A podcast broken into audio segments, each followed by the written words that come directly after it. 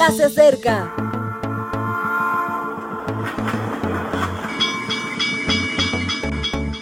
Partimos ya.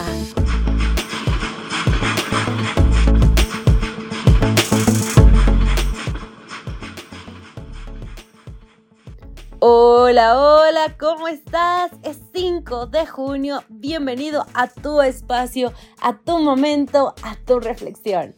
Yo soy Ale Marini y es un gusto enorme el poder compartir contigo este espacio. Hoy hablaremos sobre qué hubiera pasado si...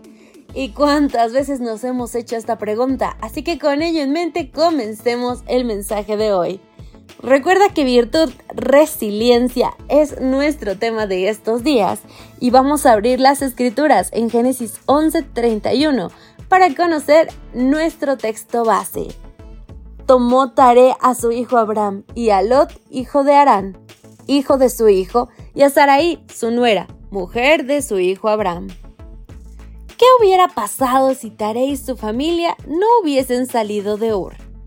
No lo sabemos con certeza, podrían haber sido objeto de una de las muchas reyertas entre elamitas y otros pueblos?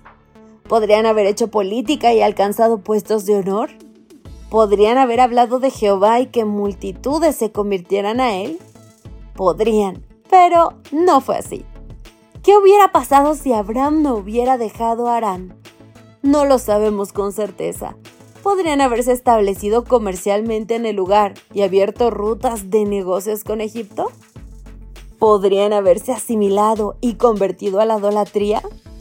Podrían, pero no fue así.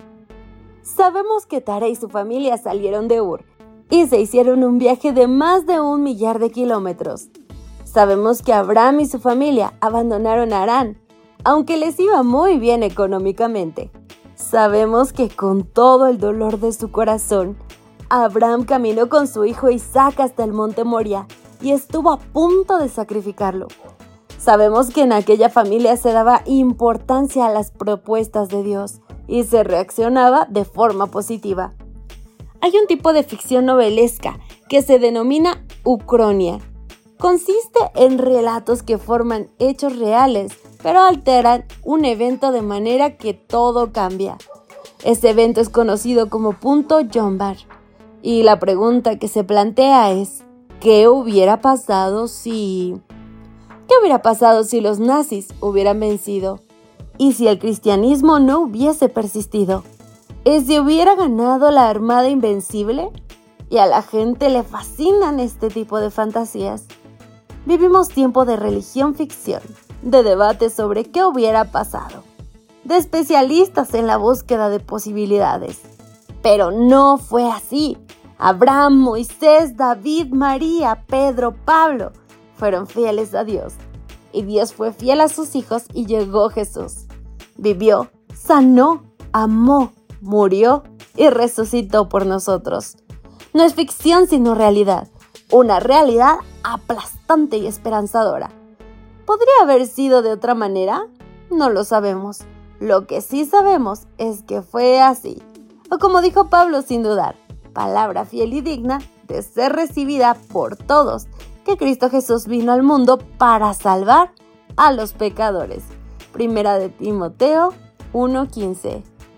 Querido amigo, tal vez en tu mente ronda la pregunta, ¿qué hubiera pasado si?